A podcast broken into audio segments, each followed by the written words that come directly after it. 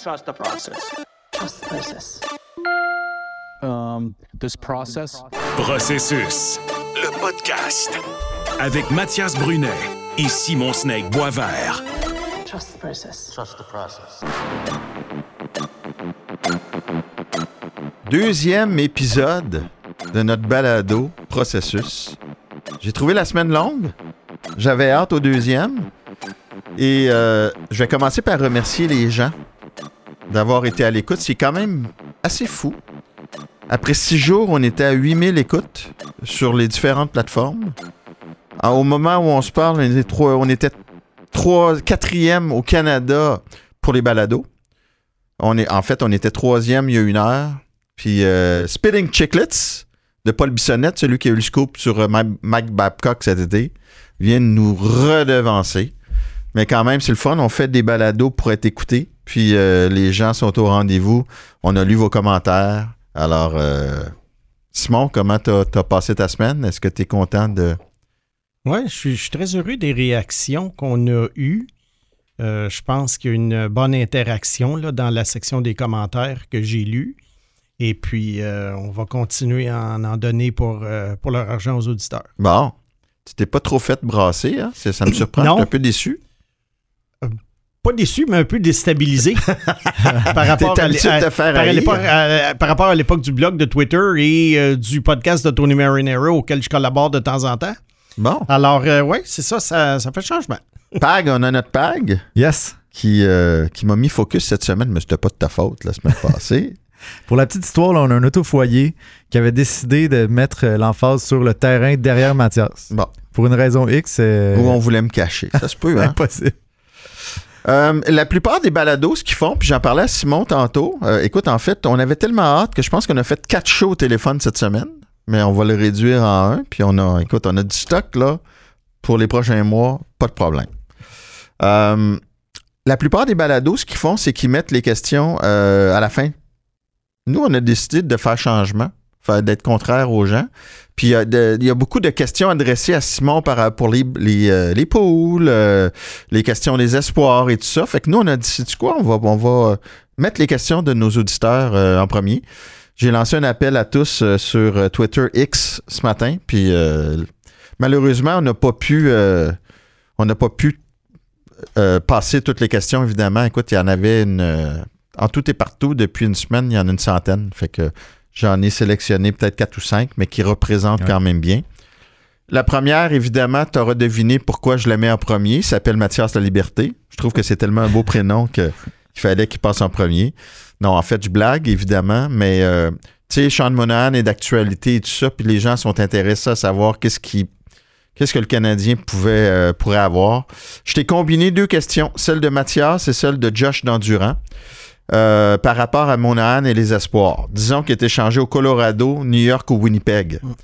Euh, Mathias fait demander euh, est-ce que des espoirs comme Colby Barlow, Chad Lucius, Gabriel Perrault, Callum Ritchie peuvent être intéressants? À New York, est-ce qu'un un caco, capo caco peut aussi intéresser le Canadien? Je te laisse aller peut-être en premier avec les, les Colorado, Winnipeg, puis ensuite Capo. Ouais. Très, très imprévisible le genre de, d'espoir qu'on peut obtenir à la date limite des transactions pour un joueur de location. On a eu des surprises par le passé, des joueurs qu'on croyait qui valaient plus que ce qu'ils ont rapporté, d'autres qui ont rapporté plus que ce qu'on pensait. Euh, je me rappelle de l'échange de Claude Giroux il y a quelques années. Évidemment, je ne compare pas Claude Giroux à Sean Monahan. Là. Je trouve que Claude Giroux est un joueur supérieur. Mais il en demeure pas moins que Philadelphie a obtenu en retour de Floride un, choix de première ronde, fin première ronde, ça c'est c'est standard. Mais ils ont obtenu l'espoir Owen Tippett, qui cette semaine vient de signer un contrat de presque 50 millions de dollars. Se dirige vers euh, probablement une saison de au-dessus de 30 buts. Est-ce que le Canadien pourrait obtenir un joueur comme ça? Et ça me permet de répondre à Josh. Est-ce que Capo Caco pourrait être le Owen Tippett d'une transaction comme ça? Parce qu'on se souvient qu'Owen Tippett, en Floride, ça ne marchait pas fort. Je pense que Caco, ayant été repêché deuxième, euh, je ne sais pas si les Rangers seraient prêts à le laisser partir pour un joueur de location. Peut-être qu'eux autres attendent à l'été où il y aurait un marché pour un directeur gérant qui se dirait Moi, je vais rescaper Kako et chez nous, il va éclore. Et Josh demande si c'est un bust. Écoute, Capo Kako est quand même rendu à sa quoi, cinquième saison dans la Ligue nationale? Euh, Je pense pas qu'il devienne meilleur que ce qu'il est en ce moment. L'aimais-tu? Oui, je l'aimais. Euh, mais ce qui est drôle, c'est que l'an dernier, je suis retourné voir des matchs de son année de repêchage. Puis j'ai vu des choses négatives que je voyais pas ou que je voulais pas voir dans le temps. Ah. Parce que Capo Caco, il avait un physique imposant. Puis euh, je me disais ça, c'est l'allié de puissance par excellence que tu peux trouver. Mais là, je regarde son jeu, puis son jeu à son année de repêchage manquait quand même de créativité. Et si on regarde dans la Ligue nationale, je pense que c'est son gros problème. Il manque de créativité. Alors, je pense pas qu'il devienne meilleur que ce qu'il est devenu. Alors, si le Canadien, on lui offre pour Monahan, pourquoi pas? Parce que Monahan, de toute façon, est un joueur de location. Euh, mais ça me surprendrait. Pour ce qui est des, le- au- des autres joueurs Ouais. mentionnés, ça m'étonnerait que les Rangers laissent, euh, laissent aller Gabriel Perrault, un joueur, un joueur que, que j'aime beaucoup, puis d'après moi, qui va, être, qui va surperformer son rang de sélection l'an dernier. Qui était? Euh, 23e, je crois. Puis compte-moi donc, tu me disais avant aussi, tu regardais euh, Oui. Will Smith, Oui, j'ai regardé Will Smith jouer, puis euh, l'année passée, puis... quatrième choix au total par San Jose. Exact. Mais c'était toujours Perrault que je voyais. Alors après ça, ben là, tu, tu isoles Perrault. Fait que là, tu fais ton analyse comme ça. Mais à la base, je regardais Smith, je voyais Perrault. Puis je sais que Perrault, il a- c'est pas un joueur ultra rapide. C'est pas un gars super costaud. Mais il est tellement habile puis intelligent. Je vois pas comment ce gars-là pourrait pas au moins jouer sur un deuxième trio de façon efficace dans la LNH. Habile et intelligent comme Len Hudson, le genre. Ouais, mais un petit peu, avec un physique un petit peu plus ligne nationale. Ah, Euh, alors, pour les autres noms mentionnés, Colby Barlow, Chaz Lucius, Callum Murchie, peut-être Chaz Lucius, étant donné que Winnipeg a un, un- un surplus là, de- d'attaquants puis de bons jeunes joueurs. Euh, mais j'ai de la misère à voir une équipe se départir d'un d'un espoir qui vient d'être repêché Ouais. en première ronde ouais. pour un joueur comme Sean Monahan. Je serais extrêmement surpris. Mais tu prendrais Kako ou un choix de fin de première ronde des, des Rangers, toi, pour euh, Monahan? Ah, ça, c'est une bonne question. Euh, Tu veux y réfléchir? Ben, je serais porté à prendre le joueur de la Ligue nationale. Parce que là, je me, me pose une question. Je me dis, si le choix est 28e, est-ce que le gars va devenir meilleur que Kako? Ouais. Alors, je prendrais Kako qui a, une- a sa place dans la Ligue nationale. Ouais. C'est juste pas le, le joueur qu'on croyait qu'il deviendrait. Ouais. OK. Bon, on va le. Puis encore là, il faut voir si euh, la direction des Rangers en a encore contre euh, Jeff Gorton, parce que je vais y croire quand je vais voir un échange entre Montréal et New York. Gorton a été congédié à la suite de bon, la fameuse euh, attaque de Tom Wilson sur, euh, sur Artemi Panarin. Le propriétaire des Rangers a réagi en, en criant au scandale. La Ligue nationale s'est insurgée. Gorton s'est excusé au nom de l'organisation. Le boss n'a pas aimé ça, fait qu'on verra ce que ça donne. Yann Martel. Hey, moi, je peux-tu rajouter Oui? à la question de Monahan? C'est que je trouve que Monahan, il y a comme un effet stabilisateur sur la profondeur au centre du CH. Ouais. Tu sais, on l'a vu cette année avec Doc euh, en moins. Quand il est plus là, la, la profondeur puis le jeu du Canadien s'effondre. Puis on dirait Ouais. qu'en reconstruction, ça te prend une stabilité pour être capable que tes joueurs ils progressent. Parfait. Je vais t'expliquer, puis c'est un bon point. Mm. Euh, Monahan va devenir joueur autonome sans compensation à la fin de l'année. Le Canadien, en ce moment, bon, il va rester quoi, deux mois, un mois et demi après la date limite des transactions. Tu veux pas le perdre pour un mois et demi qui veut rien dire sans rien obtenir en retour. Puis, euh, en même temps, il peut toujours signer après. Fait que va chercher un choix de premier tour ou un, ca- un cap, caco cap, cap- tabarnouche, j'ai de la misère avec capo. Pour Kako. Puis il va, va chercher un ca- caco. Tabarnouche. Tu l'as eu, tu l'as eu. J'ai eu. Puis après, ben, si si jamais tu le veux, tu peux le revoir, mais là, ça dépend combien d'années il veut. On Fait veut pas lui offrir simple. un contrat dès maintenant? Ben, c'est parce que là, tu perds le choix de premier tour que tu pourrais avoir, Mais- puis tu y offres un contrat après. Mais on, parle d'un choix de fin de première. Puis j'ai Ouais. écouté Processus la semaine passée. Ah, c'est fun.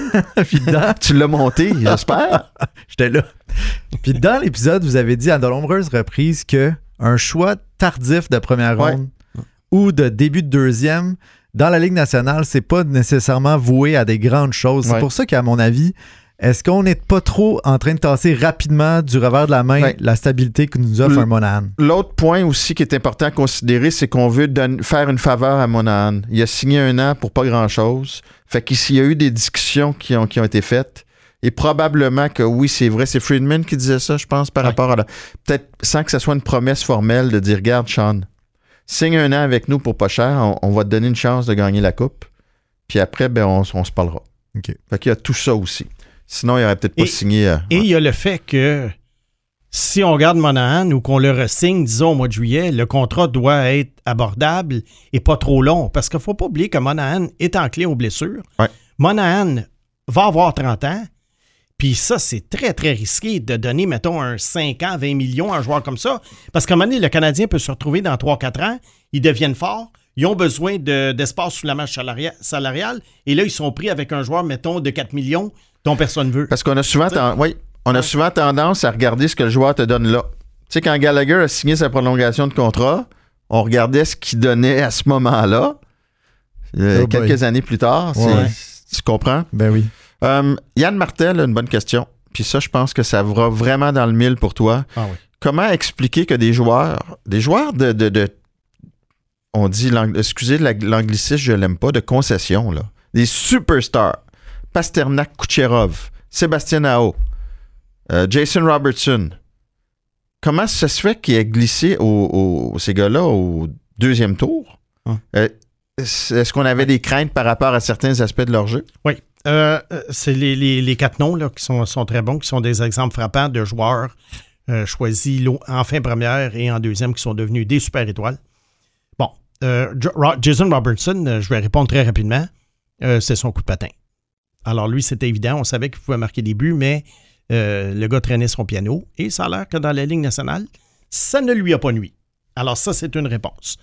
Euh, Kucherov, euh, ben c'était un mélange de choses. Hein. Kucherov, c'était son physique et je crois également qu'il y avait le fait que c'était un joueur qui était difficile à évaluer. Quand il est venu jouer dans la Ligue junior majeure du Québec, là, on voyait qu'est-ce qu'on avait.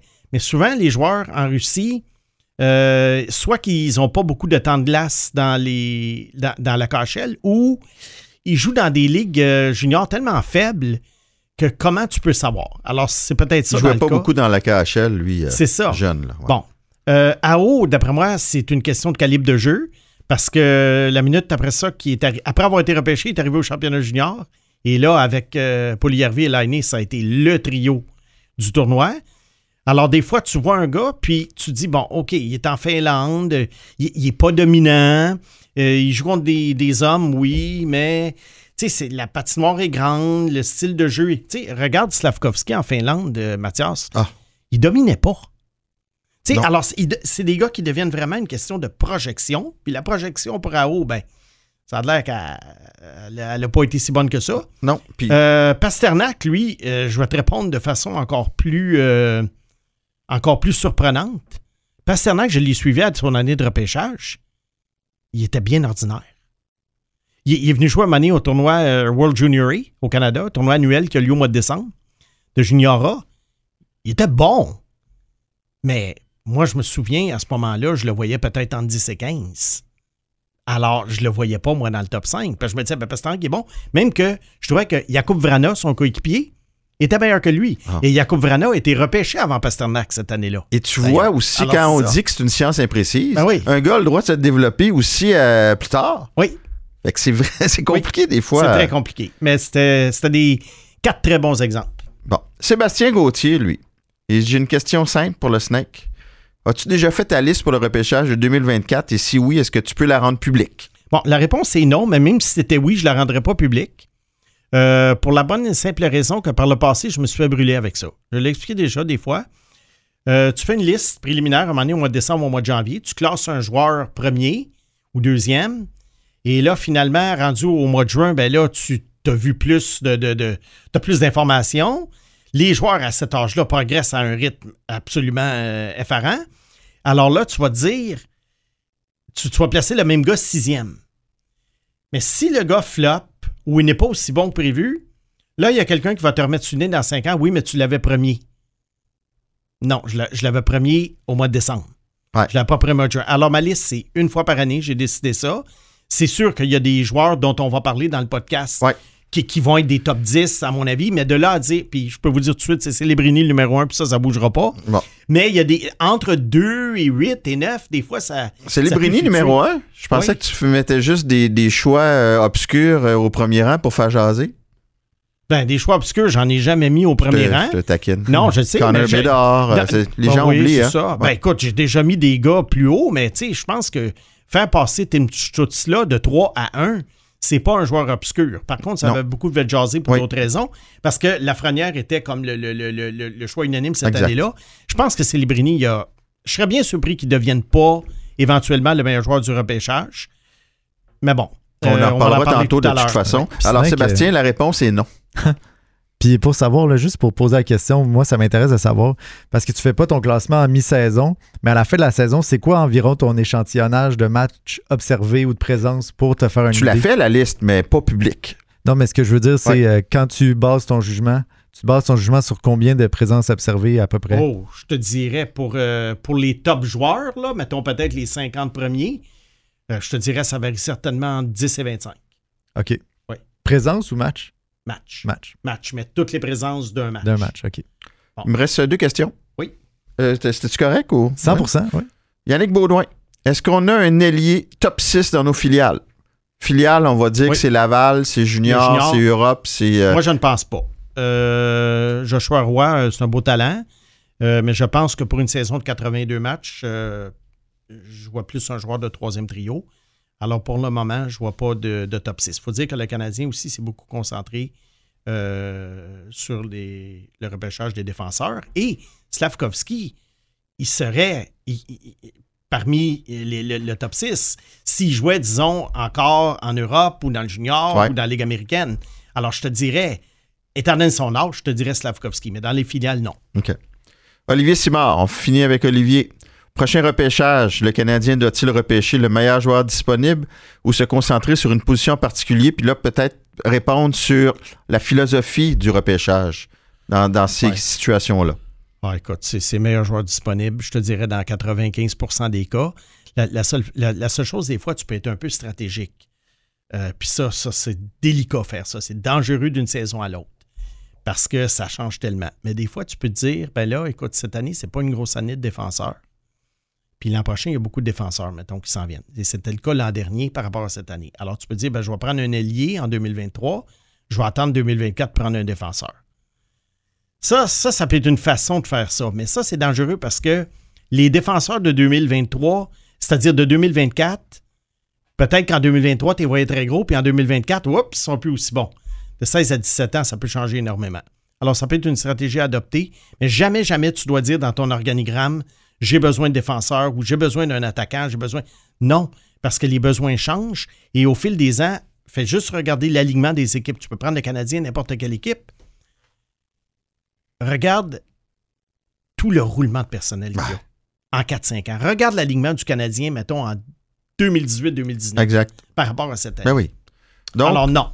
donc, Olivier, si jamais Connelly est repêché déjà au huitième rang et que c'est un défenseur gaucher de disponible, c'est le meilleur sur ta liste, puis t'en as plein à Montréal, repêche-le, et au pire, ben, tu l'échangeras comme t'as échangé Romanov pour aller chercher un centre qui s'appelle Kirby Dak. Parce que si tu prends un gars selon tes besoins puis que ça marche pas, t'as plus de valeur.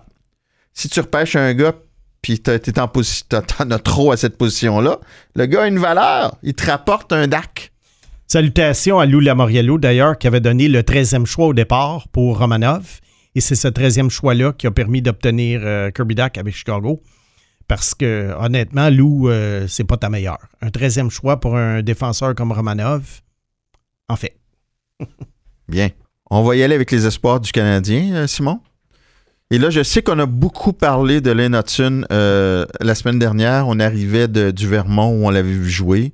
Mais c'est un espoir polarisant, évidemment. On a beaucoup d'attentes. Et toi, tu as vu ces deux matchs? On en, on- on en reparle, évidemment, en particulier parce qu'il jouait contre Boston College, qui est un très gros programme. Et tu as vu les deux matchs de Hudson? Oui, Boston College, qui était numéro 2 en arrière de l'équipe d'Hudson et qui, d'après moi, va passer au numéro 1, étant donné qu'ils les ont battus deux fois en fin de semaine. Euh, pour mettre la table, là, Boston College, c'est Cutter Gauthier, c'est Will Smith, c'est Ryan Leonard, c'est Gabriel Perrault. C'est très fort. Alors, Hudson, euh, je dirais que euh, vendredi, ça a été. ben, il était plutôt invisible. là. Euh, le jeu est un, petit, est un petit peu plus robuste, puis un petit peu. Le calibre est pas mal plus élevé Il que ce dit qu'on qu'un avait, petit vu, sourire en plus. ce qu'on avait vu au Vermont la semaine d'avant. C'est pas possible. Euh, samedi, ça a mieux été. Mais quand tu dis invisible, puis défensivement, c'était comment? Euh, Donne-nous des détails là, sur ce que tu as vu. du- le jeu de la NCAA, c'est pas super robuste. Sauf qu'il y a quand même des batailles pour la rondelle à gagner. Puis on peut pas dire qu'il était le premier à aller dans le coin pour aller la chercher. Puis on peut pas dire que quand il était là, qu'il ressortait avec. Bon. Bon, alors ça, dans la Ligue nationale, évidemment que je reviens toujours à l'idée, quand tu arrives en séries éliminatoires, ça joue dur. Alors, qu'est-ce qu'il va faire à ce moment-là? On ne le sait pas encore. Alors, mais on a eu un petit aperçu. Samedi, ça a un petit peu mieux été. Il y a une affaire, Hudson, moi, que je regarde dans son jeu. Moi, je trouve que sa grosse, grosse force, c'est que la rondelle colle à son bâton. Alors, c'est un gars qui peut pivoter dans une cabine téléphonique. C'est pas nécessairement un gars qui a, des mains exceptionnelles, mais à un moment donné, je me souviens une fois, il y a un joueur qui s'approche de lui, qui vient pour lui enlever la rondelle, puis je te dis, on dirait que la rondelle était collée sur le hockey. Il n'a jamais été capable de lui enlever, puis Hudson a pivoté sur lui-même, puis ça, je pense que c'est des choses dans la Ligue nationale qui peuvent fonctionner. Ça, c'est une genre de qualité qui Bon. est transposable. Euh, le, le- le- le- le- le- le point peut-être euh, plus, euh, plus difficile, c'est celui-là que je viens de mentionner, c'est le côté de la, de la robustesse dans sa zone. OK. Bon, mais au moins, c'est bien d'avoir cet échantillon de match-là pour voir comment il, Il se le débrouille faut. dans ces contextes-là. Oui. Arbor Jackay, évidemment, on a beaucoup parlé à Montréal. C'est un, jeune joueur qui était populaire très rapidement Mhm. parce que c'est probablement là maintenant le, le bagarreur le plus craint probablement de la Ligue nationale. Carence quand même en défense, mais l'an dernier, on dirait que ça paraissait moins. Il a été renvoyé dans les mineurs euh, récemment à Laval. Ça, allait quand même bien. Il est revenu. Et les quelques matchs, là, on- ça allait vite. Puis tu vois que Martin Saint-Louis n'avait pas confiance. Il a joué 11 minutes son dernier ma- match avant d'être tranché. Est-ce que c'est possible que ce gars-là s'améliore et devienne un bon défenseur dans la Ligue nationale? Euh, moi, je te dirais que ça, me surprendrait qu'il devienne bien meilleur que ça. Euh, la, seule chose qui, me, qui chicote, c'est qu'il y a toutes sortes de rumeurs comme quoi les, les Canadiens se de faire offrir euh, un choix de première ronde pour lui.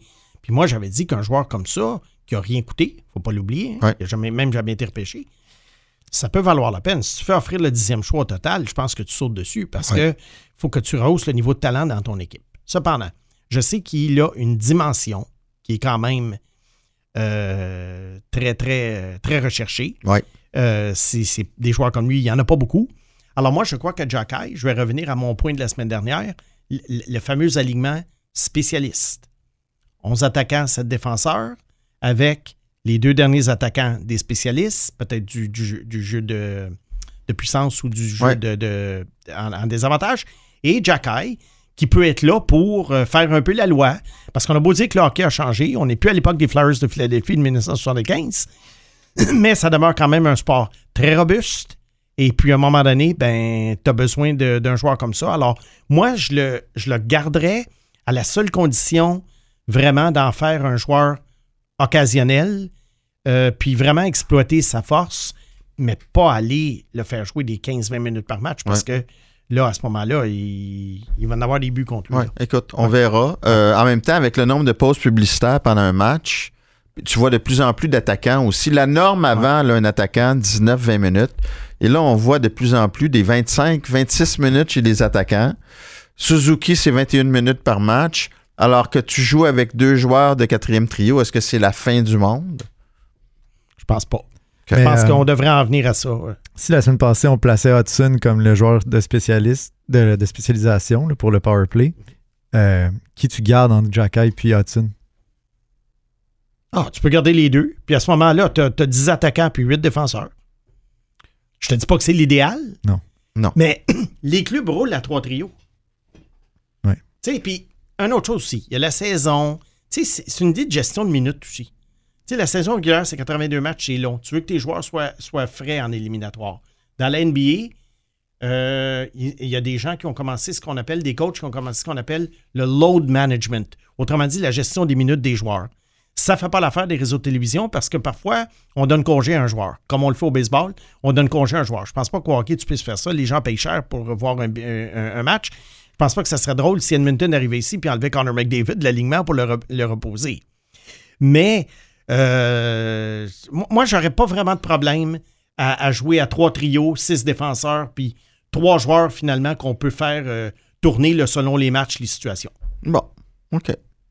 Je sais qu'au championnat mondial junior, tu, ça roule beaucoup plus avec un joueur de plus en formation. Fait que ça peut, euh, ça peut se faire. Ouais. Il y a un défenseur, du, un espoir du Canadien qui a été repêché en milieu de, de, de- milieu de repêchage l'an dernier, qui va, qui est pas très gros, défenseur droitier, qui joue en KHL, qui s'appelle Botgan Konishkov, qui a été l'objet d'un reportage d'ailleurs dans TVA Sport de Nicolas Cloutier récemment, qui a parlé à son entourage et tout ça.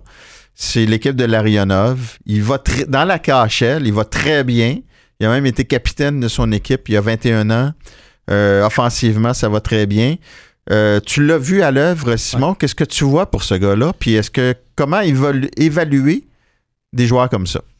Oui, ça, j'en ai beaucoup à dire. Parce que la, la KHL, premièrement, qui, qui a souvent été qualifiée comme la deuxième meilleure ligue au monde, je ne sais pas si elle l'a déjà été. Moi, j'ai toujours trouvé que c'était la Ligue américaine qui était la deuxième meilleure ligue au monde.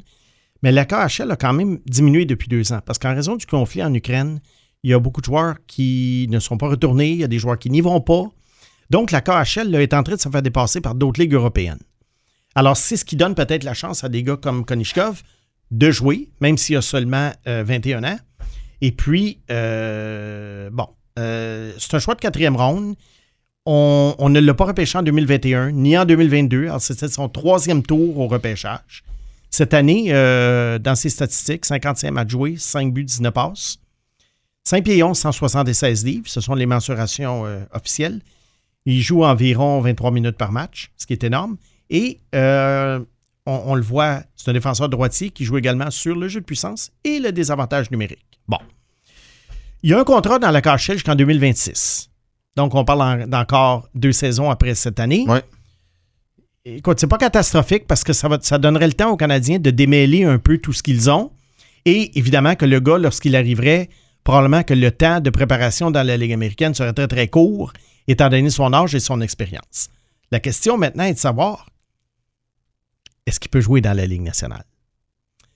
Moi, je trouve que c'est un joueur qui est relativement vanille. Ce que j'entends par là, c'est que c'est pas un gars qui a un coup de patin exceptionnel. Euh, il a un lancer précis, c'est un bon passeur, mais c'est un bon sens du jeu, mais c'est plus un gars qui va faire des jeux très simples. Tu le verras pas faire des longues passes, tu le verras pas déjouer personne, tu le verras pas euh, finalement être un, un corps arrière de jeu de puissance. Moi, je trouve que c'est plutôt euh, un joueur qui joue euh, prudemment et puis étant donné, il y, a- il y a un gros problème là, pour un défenseur, son pivot est très difficile. Oh. Alors ça, déjà, pour la Ligue nationale, euh, c'est pas très, très bon signe.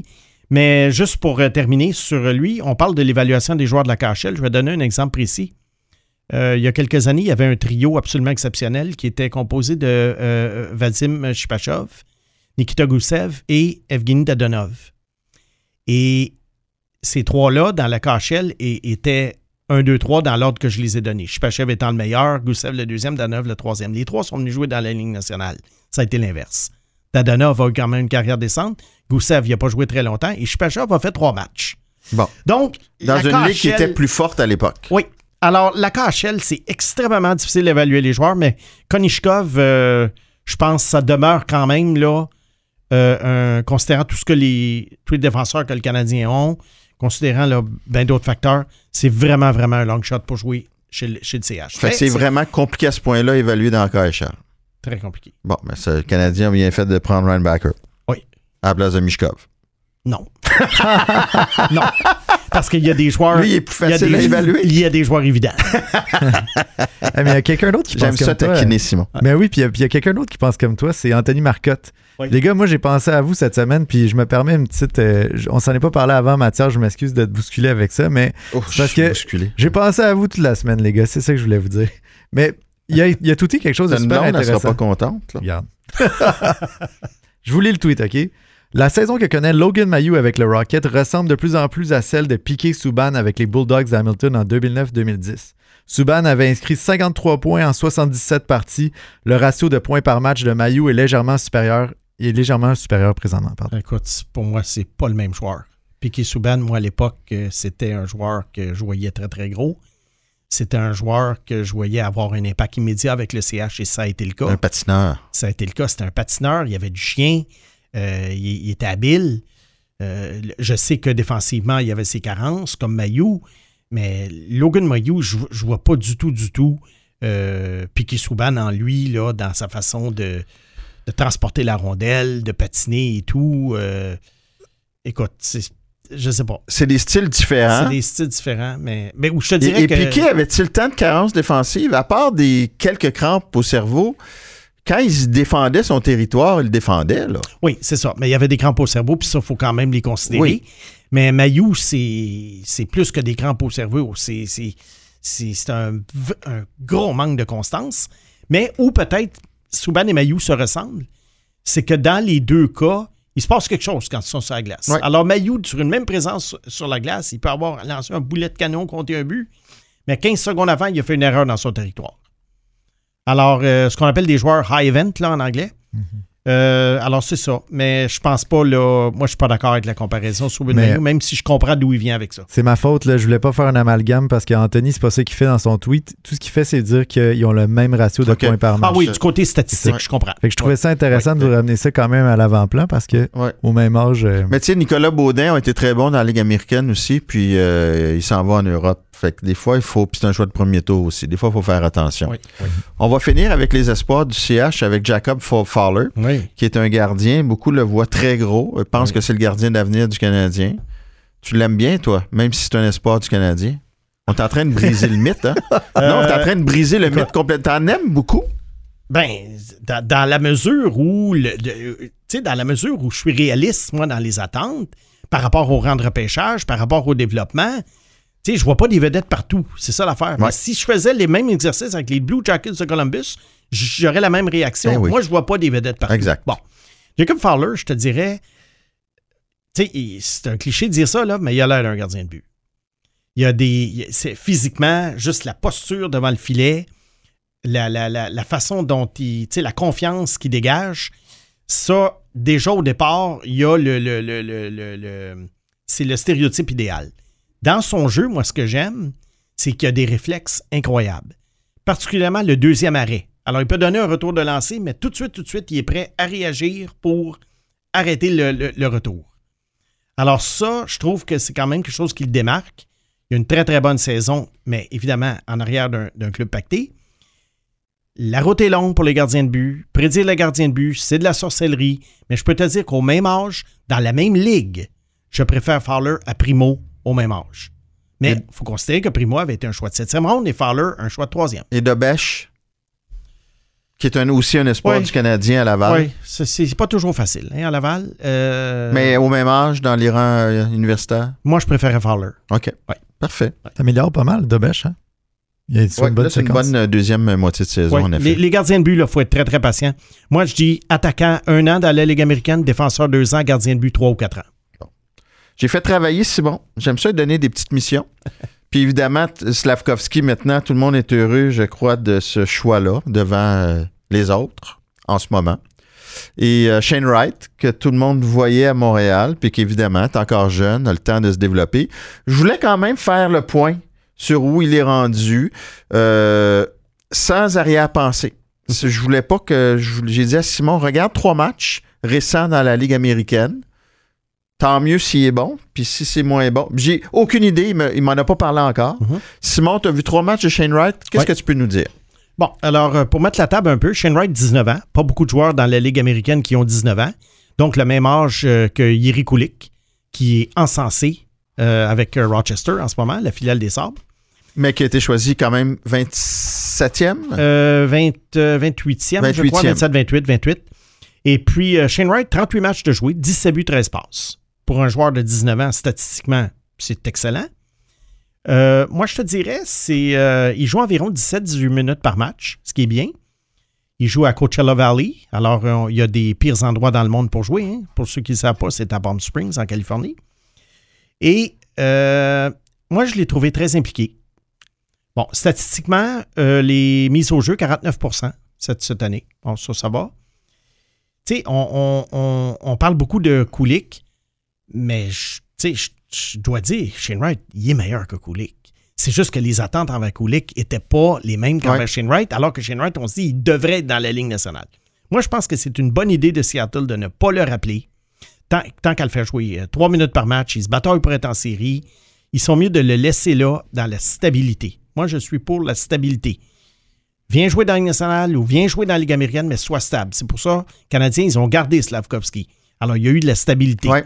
Wright, il est dans la Ligue américaine, c'est de la stabilité. Moi, c'est c'est ça que je préconise. Très bon pour les entrées de zone. Cependant, euh, je trouve pas que c'est un joueur très créatif. Et c'est ça que je trouvais, moi, et, et qui, qui- qui me faisait toujours tiquer quand on parlait de lui comme de possible joueur générationnel.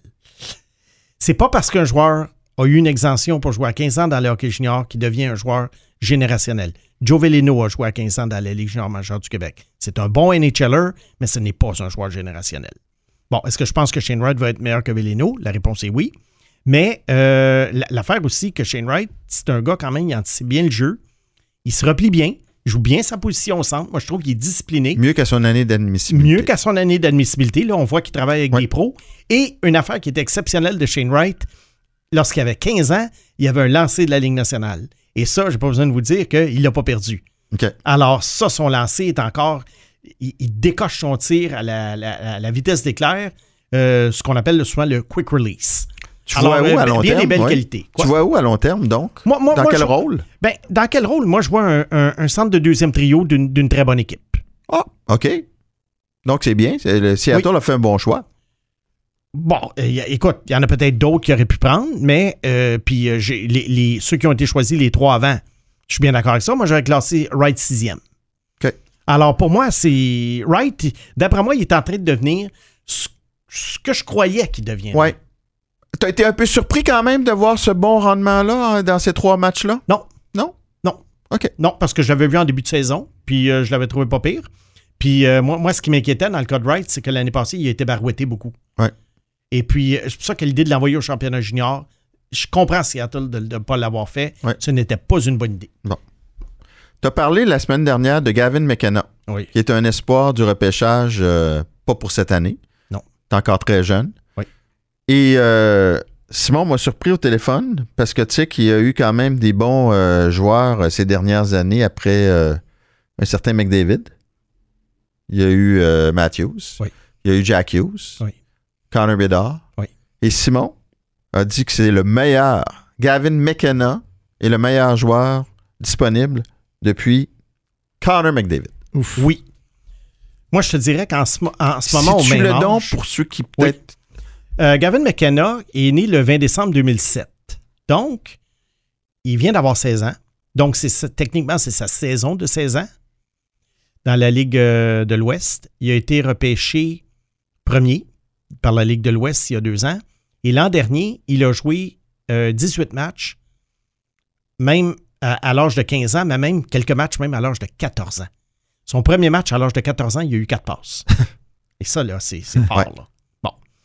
Donc, euh, ça, c'est c'est- c'est un gars qui a encore deux ans d'admissibilité après cette année. Je pense que. Donc à part- 2026. oui, 2026. Je pense qu'à partir de l'an prochain, ça va commencer à cartonner pour les points.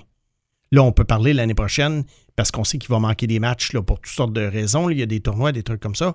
Mais c'est un gars qui pourrait facilement cartonner dans le 120, 130, 140 points. Et à sa dernière année junior, alors qu'il va la jouer partiellement à 18 ans, dans la Ligue de l'Ouest où les points sont assez Ouais. faciles à ramasser, moi, je verrais un gars qui, en 60 matchs, disons, euh, pourrait être pas loin du 180 points. Puis en quoi tu faisais. Tu, tu me disais au téléphone que c'est un mini McDavid. Oui. Qu'est-ce que tu veux dire par C'est là? un midi McDavid. Moi, je, je- je- je compare à McDavid au même âge. Bon. McDavid, c'est un gars qui patinait vite, mais ce qui caractérise McDavid et que j'avais jamais vu dans l'histoire du hockey, à, à part peut-être Pavel Buré, c'est la rapidité à laquelle il fait des jeux. C'est pas croyable, ce gars-là. Hein? Ceux qui regardent jouer les Oilers de temps en temps, Tu, sais, c'est- c'est- tu regardes ça et tu dis est-ce que j'ai bien vu ce que j'ai vu? McKenna, c'est la même chose, mais une coche en dessous. Mais c'est pas loin, au même âge. Là, est-ce que McKenna, dans 10 ans, va être ce que McDavid est en ce moment? Ça, c'est une autre, c'est une autre question. Mais à date, moi, c'est l'espoir qui m'emballe le plus depuis McDavid. Et je te dirais que si je remonte avant ça, c'est l'espoir qui m'emballe probablement le plus depuis Mario Lemieux. Bon. Ben, Mais j'ai quand même McDavid. McDavid, pour moi, je pensais que ça. Je te, je te le disais sur ton blog en 2015. Moi, je croyais que McDavid deviendrait le meilleur joueur de tous les temps. Puis euh, pour, la, pour notre perspective, tu places Crosby où là, là-dedans? Ah, euh, euh, tout, tout de suite après euh, McKenna. Tout de suite après. Parce que Crosby, c'était plus un joueur, moi, que je trouvais qui était comme Peter Forsberg. Tu sais, c'est un, c'est un gars qui a mille qualités, Sidney Crosby. Physiquement, il est très fort. C'est un leader, c'est un marqueur, c'est un passeur. Alors, euh, je, je descends pas Sidney Crosby en disant ça.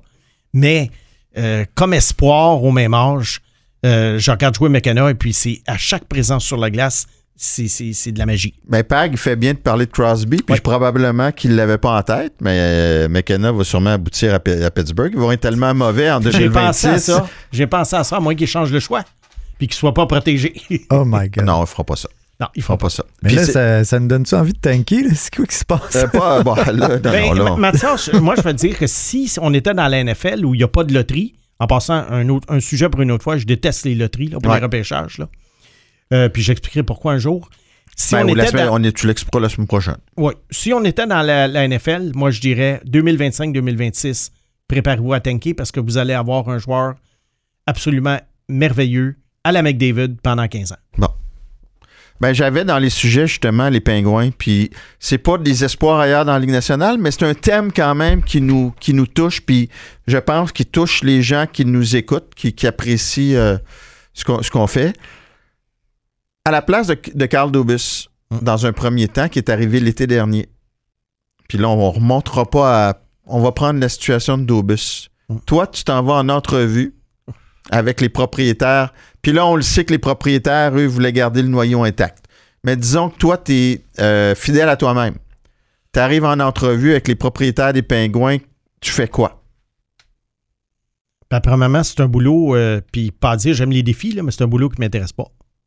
Sérieux. Pourquoi? Euh, je vais te dire pourquoi. Je pense que euh, l'idée avec Pittsburgh, en rajouter davantage, comme Dubus a fait en allant chercher Carlson, on le voit que ça ne marche pas. Puis, li- tout liquider, comme j'aurais aimé faire, il est trop tard. Parce que je pense pas que ça rapporte tant que ça. Alors, tu échanges Crosby, il reste euh, encore un an et demi de contrat. Qu'est-ce que- ben, Crosby, quand Oui, même, Crosby, là, tu vas Crosby. chercher quelque chose. oui, là. tu vas chercher quelque chose. Mais Malkin, je pense pas, avec deux ans et demi de contrat. Il y a des gars comme Brian Rust euh, qui, qui sont encore sous contrat jusqu'en 2028, Richard Raquel, Riley Smith jusqu'en 2025. Qu'est-ce que tu peux aller chercher pour ces joueurs-là? Euh, Carlson, Carson, non. Mais tu échanges Crosby, le temps, 2020 jusqu'en Ouais. 2028, 6 millions. Tu Ryan Graves, tu t'excites pas un peu de dire je peux échanger Crosby cet été et euh, Gonzalo à la date limite des échanges? Ça rapporte quand même. Là, tu peux relancer quand même pas pire. Là. oui, tu peux relancer, mais est-ce que les équipes vont te donner vraiment un, un- un top espoir pour ces gars-là? Crosby, oui. Mais les autres, non. Toi, tu l'aurais fait quand? Ouais. Euh, tu sais, on en a parlé un peu en préparant l'émission. Tu l'aurais fait quand le virage? Puis tu as des exemples ailleurs que dans la Ligue nationale de- d'équipes qui ont, qui ont eu le courage d'échanger des euh, leurs vedettes alors qu'il est encore. Ben, Ouais. Crosby est encore bon, mais qui est encore à leur, à leur summum. Là. C'est parce qu'il y y, a, toutes sortes de façons de faire ça. Il y a des équipes, à un moment donné, ils le font, elles, le font parce qu'elles n'ont pas le choix. Les Sharks de San Jose le font en ce moment. Mais c'est vraiment parce qu'ils n'avaient pas le choix. C'est pas un plan qui sont dit Ah, on est, on est une équipe de milieu de peloton, on est tanné d'être autour de 500 chaque année, liquidons. La seule équipe, moi, je me souviens, qui avait fait ça, c'est les Sabres de Buffalo avec Tim Murray. Tim Murray avait vendu son plan au propriétaire, avait dit Bon, on- l'équipe est pas si mal, mais on ne sera jamais une puissance. Alors, liquidons tout et recommençons. Le problème de Murray, il a bien fait la liquidation, mais après ça, il était trop pressé et il est allé très, très, très vite euh, pour essayer de rebâtir. Et finalement, Buffalo est resté dans les bas. Mais qu'est-ce qu'ils ont récolté, euh, Buffalo, euh, comme joueur à leur sommet? Là? Il n'y a pas de temps, finalement. C'est pas comme échanger un gars de la dimension de Crosby non plus. là. Il n'y a pas eu de grandes actions non, mais courageuses. ils ont quand là. même obtenu Tage Thompson. Oui. C'est Murray, ça? C'est pas... euh, Non, c'est après. C'est après, c'est euh, Jason Botterill. Mais, c'est pour te donner disons, un exemple. là, un- d'avoir ce courage-là, là, Ouais. d'échanger un Crosby comme tu Ouais. le ferais, tu as vu ça où ailleurs, que ça peut être d'autres ligues, tu as le droit. Finalement, ça, c'est très, très rare qu'une équipe va échanger un monument. OK? Faut- euh, qui est encore bon, Ouais. mais qui est vieillissant. Mais ce qu'on a vu des- des- des- au baseball, on a vu en 2012 les Astros de Houston qui ont vidé l'équipe au complet. Il y avait des bons joueurs là-dedans. Il y avait des joueurs qui étaient là depuis longtemps. Et à un moment donné, il y a eu une période en 2012 où les 25 joueurs, sauf un, étaient au salaire minimum. Les codes d'écoute étaient de 0.0. Ça, ça veut dire qu'il y avait moins de 1000 personnes qui regardaient les matchs. Les Astros de Houston ont gagné deux séries mondiales depuis. Je sais qu'il y a eu une année, il y avait triché et tout, mais quand même, c'est une solide équipe de- depuis, de- qui a remonté au classement grâce à ça. Au basketball, puis c'est l'inspiration pour le titre du, euh, du podcast Processus. Il y a les 76ers de Philadelphie avaient une euh, bonne équipe, mais qui était toujours autour de 500. Et il y a un dénommé Sam Hinkie qui a été interviewé pour le poste de directeur gérant et qui a dit au propriétaire Là, les, saisons de 500, c'est fini. Ils ont vidé l'équipe et là, il a collectionné les choix de première et de deuxième ronde. Au basketball, en passant, il y a seulement deux rondes de repêchage. Ça en était comique. OK? Je ne sais pas combien il y avait de choix à un moment donné, mais je pense qu'il y en avait 20 quelques. Il y avait 20 quelques choix sur un, un espace de. un laps de temps de 5-6 ans. Et là, lui, son but, c'était de mettre la pire équipe possible dans le but d'aller chercher le meilleur choix au repêchage possible. Mais encore là, il y a une loterie. Alors, ça a été, je dirais que son processus a marché dans le sens qu'il est allé chercher Joel Embiid, qui est un des 3-4 meilleurs joueurs de la NBA en ce moment, si ce n'est pas le meilleur cette saison. Mais il y a eu quand même euh, d'autres ratés. Et la troisième saison de Henke, Philadelphie a gagné 10 matchs et la NBA est intervenue et a demandé au propriétaire de laisser aller Henke parce que là, c'était rendu ridicule. Il, allait chercher les, les- les 15 pires joueurs pour les mettre sur le terrain dans le but de gagner, le moins possible. Est-ce que Philadelphie, ça a marché? Ben, Philadelphie sera en deuxième ronde, bon an, mal depuis quelques années, mais ils n'ont pas encore atteint les sommets. Donc, le jury reste encore euh, à, à débattre. Et il y a les risques aussi d'une reconstruction complète, comme on a vu à Buffalo, à Ottawa, où ça tarde. Edmonton, ça a été très long aussi. Ouais, Il n'y a pas de garantie, mais peu importe le- la façon de procéder, est-ce qu'il y a des garanties aussi? Il n'y en a aucune. Euh, c'est sûr que il y a juste une équipe qui gagne la Coupe. Puis là, il y a de plus en plus de clubs en reconstruction. Donc là, c'est sûr, San Jose reconstruit. Anaheim reconstruit, Chicago reconstruit. Je donne cet exemple-là. Bon, mettons, il y en a une qui a du succès. Ben, les gens qui sont en. Les, les partisans de la reconstruction complète vont dire Ah, voyez-vous, mettons, Anaheim a gagné la Coupe. Ouais. Puis si San Jose, ça marche pas, ah, voyez-vous, c'est pas bon reconstruire. San Ouais, c'est ça. ça- c'est ça. Alors, il y a toujours des exemples des deux côtés. Sauf que moi, je pense que la pire chose, c'est d'être en milieu de peloton et de toujours essayer de faire du, du rapiéchage dans le but, à un moment donné, de prendre en feu, euh, comme, mettons, les Blues de Saint-Louis en Ouais. 2019. Mais ça, tu as encore moins de chances que ça arrive que par les reconstructions complètes. Pittsburgh a gagné des coupes, Chicago a gagné des coupes, Los Angeles a gagné des coupes, Washington a gagné une coupe à- en, en ayant suivi un petit peu ce pattern-là. Mais là, je pense qu'aujourd'hui, de nos jours, c'est- fait vraiment volontairement. Les Blackhawks de Chicago, là, on n'est pas loin de l'exemple des 76ers Ouais, de Philadelphie que j'ai donné. là. Ah oui. Écoute, il, il met la pire équipe possible. C'est sûr. Là, Connor Bedard n'est pas là. J'ai regardé l'alignement l'autre jour, j'ai regardé le match, à part Seth Jones puis le jeune Korchinski. Ouais. Aïe aïe. Mais sais-tu qui est le pire ennemi de la reconstruction? Le Le propriétaire. propriétaire. Ouais. Parce que le propriétaire, tu dis, veux-tu gagner ou tu veux juste que l'eau entre dans le moulin puis faire de l'argent? Puis un propriétaire n'est pas en business pour rien. Souvent, le propriétaire, c'est lui qui met le frein aussi.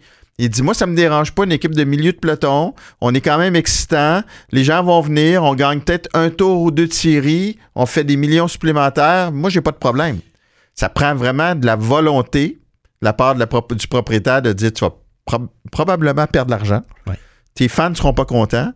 mais tu vas peut-être gagner éventuellement. C'est pas évident Mais, de, de passer ton plan. Monsieur euh, Platner à San Jose a toujours été contre les reconstructions Ouais. complètes. Alors, c'est pour ça que ce qui se passe à San Jose en ce moment, c'est pas volontaire. Ça a l'air volontaire, mais c'est plutôt parce que San Jose piquait du nez et là, Platner n'a pas eu le choix. Une autre chose aussi, Mathias, qu'on peut rajouter dans le cas des propriétaires, puis là, je m'avance, mais souvent, c'est des, c'est des gens de 75-80 ans. Alors, eux autres, ils veulent gagner le plus vite possible parce qu'ils ne savent pas combien de temps encore ils vont être capables de euh, profiter du moment. tu sais, c'est vrai. Je les- l'attendais pas, celle-là. ben non, mais c'est vrai. Ouais. Regarde les, les Nationals de Washington qui ont gagné la Série mondiale il y a quelques années. M. Lerner, il était très pressé de gagner, mais c'est c'est un octogénaire avancé. Ouais. Alors, à un moment donné, il y a ça aussi. Peut-être C'est sûr, que si propri- propriétaire ouais. avait 37 ans, ben là, tu dis, ah, je vais être là, j'en ai pour 40 ans, tu sais. C'est sûr qu'un propriétaire de 80, tu lui proposes un plan de reconstruction de 12 ans avant de gagner. C'est un peu plus serré. M. Pigula, à Buffalo, il est plus jeune. Ouais. Alors, lui, euh, il s'est il s'est permis même trois reconstructions, mais à un moment donné, il se branchait pas. Puis, en tout cas, c'est vraiment euh, bizarre. Buffalo, ça va être euh, d'ailleurs une équipe dont on pourrait parler éventuellement, parce que là, il- c'est c'est- c'est inquiétant. Simon, je t'écoute parler, là. Tu devais pas être un fan de Marc Bergevin. Pas du tout.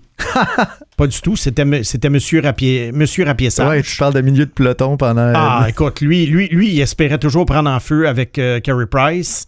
Puis lui, mais Marc Bergevin, moi, je failli trouvais... marcher. ouais. Quoi? Ouais. Ça a failli marcher, mais. Ouais. euh, Moi, je pense que Bergevin, le problème qu'il avait, c'est qu'il était très impulsif. Alors, je te dis pas nécessairement qu'il était. ra- Ben oui, il était rapiéceux, mais c'était plutôt impulsif. Tu sais, les contrats qu'il a donnés, euh, les contrats à long terme, je pense que c'est ça qui a handicapé le Canadien le plus. Tu sais, les Armia, les Gallagher, là, si les contrats avaient été longs, ça aurait été plus facile pour Kent Hughes. Mais euh, oui, Marc Bergevin était un rapiéceux. Est-ce qu'il y avait des ordres de Jeff Molson, comme Doug Wilson avait des ordres de M. Platner? Peut-être. Mais euh, Doug Wilson, je pense, a fait une bien meilleur job que Ouais. Bergevin. Je pense que c'est plus de l'amour que de l'impulsivité dans le cas de Ouais. Bergevin. Il était Ouais. attaché à ses joueurs. Ouais. On va conclure ce deuxième épisode avec euh, nos, euh, nos visites dans le temps, avec les repêchages. On a fait 2005 euh, la, la semaine dernière. Et là, on est rendu à 2006, qui est spécial parce que d'abord, c'était quand même, il y avait des joueurs de qualité au sommet.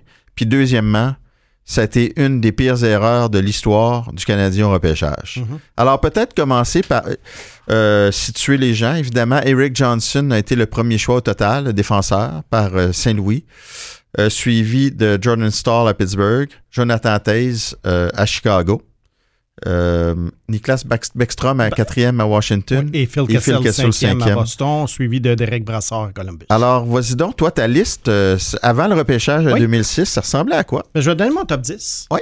Euh, puis après ça, on, on décortiquera ça. là. Ouais. J'avais Phil Kessel premier, Jonathan Taves deuxième, troisième, j'avais Eric Johnson, quatrième, j'avais Claude Giroux, cinquième, Niklas Backstrom, sixième, Patrick Berglund, septième, James Shepard, huitième, Derek Brassard, neuvième, Carl Oposso et dixième, le gardien de but, Jonathan Bernier. Bon. Pourquoi Kessel premier? Kessel, pour moi, c'était un joueur absolument hallucinant offensivement. Euh, il y en a même à cette époque-là qui se demandaient s'il ne serait pas peut-être aussi bon offensivement que Crosby. Et j'étais d'accord avec ça, avec ce commentaire-là. Moi, je voyais un gars de 40-50 buts chaque année. Et Cana- euh, Pittsburgh repêchait deuxième et je m'étais dit, si Pittsburgh va chercher Phil Kessel, ils vont gagner sa coupe Stanley de suite. Bon. Ils sont pas allés le chercher. Et d'ailleurs, c'est quoi ta réaction quand tu as entendu le nom de Jordan Stahl au deuxième rang? Euh, ouais, j'ai j'ai donné un gros coup de poing sur la table parce que, pas que j'étais partisan des Pingouins, mais moi, je suis partisan d'équipes puissantes. Puis je me disais, Crosby, Malkin, Kessel, c'est un trio qui, qui- qui va être comparable à celui des Oilers dans les années 80. Un trio de joueurs. Pas qu'ils jouent ensemble, mais un trio de joueurs. Ouais. Alors euh, là, moi, je, je- ce qui est arrivé dans le cas de Kessel, ben, ironiquement, il a gagné deux Coupes Stanley à Pittsburgh En fin de carrière. en fin de carrière. Euh, il, avait été un bon joueur, mais il n'avait pas été un joueur clé non plus. Puis, ben, c'est un gars qui s'est laissé aller un peu, malgré son talent. Euh, oui, il a le record du plus grand nombre de matchs joués con- con- consécutifs. Bravo. Mais il a été décevant. Il a été décevant. Il a été échangé quelquefois. Puis, on peut dire que c'est un gars qui se soucie absolument pas du jeu défensif et que se souciait pas non plus de sa forme physique. Et il y avait des drapeaux rouges quand même à l'époque. Tu les voyais pas, les drapeaux rouges? Ben, je le trouvais grassouillet un peu. Mais bon, euh, c'était- je, je voulais pas les voir, les drapeaux rouges. Parce que là, oublie pas, on remonte 17-18 Ouais. ans en arrière. T'es un homme différent, un analyste différent. Ben, c'est que là, à un moment donné, au fil des ans, on, on apprend nos leçons puis on est capable de faire des comparables. Mais c'est sûr que Kessel, moi, euh, j'étais super emballé par sa performance. Euh, Jonathan Taves, deuxième, ben, c'était pour les mêmes raisons que le joueur qu'il est devenu. Eric Johnson, je l'aimais. Euh, il y a eu un accident de bizarre hein, dans un kart de golf. On appelle ça un accident de carte de golf. Ouais, un accident de kart de golf. Avant le camp d'entraînement des Blues, il vient Ouais. d'être repêché premier au total. Eric Johnson qui joue encore. Un joueur honnête. Il se coince la jambe dans le, sur le bord du kart en sortant, puis il se détruit la jambe. Hein? Saison terminée. Je pense qu'il s'est pris le pied entre le, le truc de la manette de frein, puis euh, Mais tout a lâché. Le- le- la jambe va rester coincée. Ouais. Écoute, Johnson, je pense qu'il n'a jamais été le même à côté de ça. Est-ce qu'il aurait, été nécessairement meilleur? Je ne sais pas. Parce qu'une leçon que j'ai apprise, moi, puis que j'ai appliquée dans le, cas- ap- après ça pour Aaron Ekblad, les gros défenseurs qui dominent principalement grâce à leur physique dans les rangs juniors, principalement grâce à ça, faut se méfier parce que dans la Ligue nationale, l'écart se rétrécit. Des gars comme Johnson, il y en a au point de vue physique. Des gars comme Aaron, et c'est pour ça qu'Aaron Ekblad, je l'avais assez loin sur ma liste, parce que je trouvais que sa domination dans le junior était principalement due à son physique. Bon, c'est sûr que le physique il est important. J'aime ça, un défenseur de 6 pieds 3, 200, 215 livres. Mais il ne faut pas que ça soit principalement ça euh, qui soit sa, sa force. T'avais Giroud 4. Oui. Pourquoi? Ben, parce que Giroud, euh, c'est une machine offensive et puis euh, c'est un gars qui fait 100 points à 17 ans dans la Ligue junior majeure du Québec, puis euh, qui avait été rejeté par la Ligue de l'Ontario d'ailleurs, parce que c'est un Ontarien, il devait jouer Ouais. là. Et moi, là, je, moi, moi, je comprenais pas. Je me suis dit, écoute, il faut toujours que. Un, un gars qui est habile, oui, il était pas gros, mais. Tu sais, c'était c'était quasiment comme un genre Patrick King, moi, je dirais. et, et là, il n'est pas sorti 4. Non. Il n'est pas sorti 8. Non. Il n'est pas sorti 12. Il n'est pas sorti 19. Et là, au 20e rang, puis je vais raconter la petite anecdote après, le Canadien choisit au 20e rang, tu es devant ta télé, et là, tu te dis, qu'est-ce qui se passe dans ta tête? Toi, tu as Giroud 4, Ouais. puis là, c'est au tour de Cana- au- du Canadien de choisir. Qu'est-ce qui se passe dans ta tête? Ben, moi, je me dis, c'est l'évidence même qu'ils vont prendre Claude Giroux. C'est un, c'est un joueur francophone qui a fait 100 points dans la Ligue junior majeure du Québec, qui est habile. Oui, je sais que le Canadien, même à l'époque, n'avait pas une grosse équipe physiquement, mais quand même, tu repêches. Tu peux pas laisser passer un gars comme ça. Il y a beaucoup d'équipes qui l'ont laissé passer. Mais c'est quand j'ai entendu le nom de David Fisher. Que tu connaissais, Oui, parce qu'il vient d'high school, mais tu l'avais analysé. oui. Puis là, je m'étais dit, c'est quoi ça? C'est quoi cette affaire-là? Ben, parce que je trouvais qu'il n'y avait aucune qualité qui ressortait. On ne parlait pas de Brian Leach. Là. Pour les plus vieux, le Brian Leach était un joueur d'high school qui était absolument dominant à l'époque.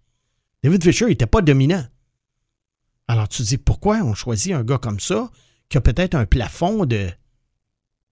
Écoute, un plafond le plus généreux, un plafond de quatrième défenseur dans une équipe? Alors Et ça, c'est très généreux, Oui, parce n'a jamais joué dans la Ligue nationale. oui. Puis, tu sais, si le Canadien avait choisi Patrick Berglund, ben, j'aurais compris. Il est costaud, il était habile, il a, pas, il a été une carrière un petit peu décevante. Mais tu sais, j'aurais compris. Nick Foligno, j'aurais compris.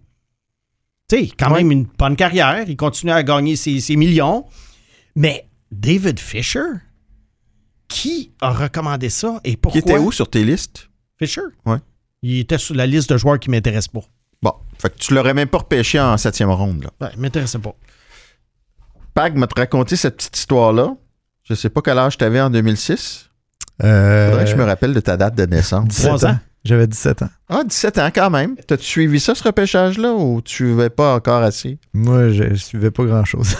à, à ce moment-là, en 2006, euh, Bob Gainey, directeur général du Canadien, son, euh, celui qui remplaçait André Savard est encore dans l'organisation, fait du recrutement, il touche un peu à tout. Et tu as une des têtes d'affiche du recrutement qui s'appelle Von Carpen. Et cette année-là, brassé jusqu'au moment où on s'empare du micro pour faire le choix. On a décidé Certains voulaient que le Canadien change la liste parce que Giroud était avant. Et là, ça s'est pris à gorge. Ben, pris à gorge, façon de parler. Quand tu dis certains, tu parles de qui? Certains voulaient que le Canadien change de liste? Euh, certains recruteurs. OK. Et ça a brassé entre André Savard et Van Carpen. Ils n'arrivaient pas à s'entendre. Giroud, André Savard voulait absolument Giroud. C'est impensable de prendre quelqu'un d'autre. Van Carpen n'en démordait pas. Il fallait que ce soit David Fisher. Et finalement, un gars comme Trevor Timmins aurait dû trancher puis dire Regarde, tu l'aimes. À ce moment-là aussi, le Canadien, encore une fois, une erreur de repêcher en fonction de tes besoins. Se disait on a beaucoup de petits attaquants à Montréal, pas beaucoup de défenseurs. Bob Gainey a dit Garde, vous n'êtes pas capable de vous entendre, prenez le défenseur. Et Van Carpen n'est pas un nono. Van Carpen, c'est une des. C'est probablement l'éminence grise en ce moment à Vegas. Toutes les décisions extraordinaires qu'ils prennent depuis des années, c'est Van Carpen qui change d'organisation, qui est rendu là. C'est là que tu vois que tout le monde se trompe puis tu peux avoir des crampes au cerveau. Mm. Il doit pas en être. Ben, ça, c'est pas connu du public, son rôle dans ce repêchage-là en 2006.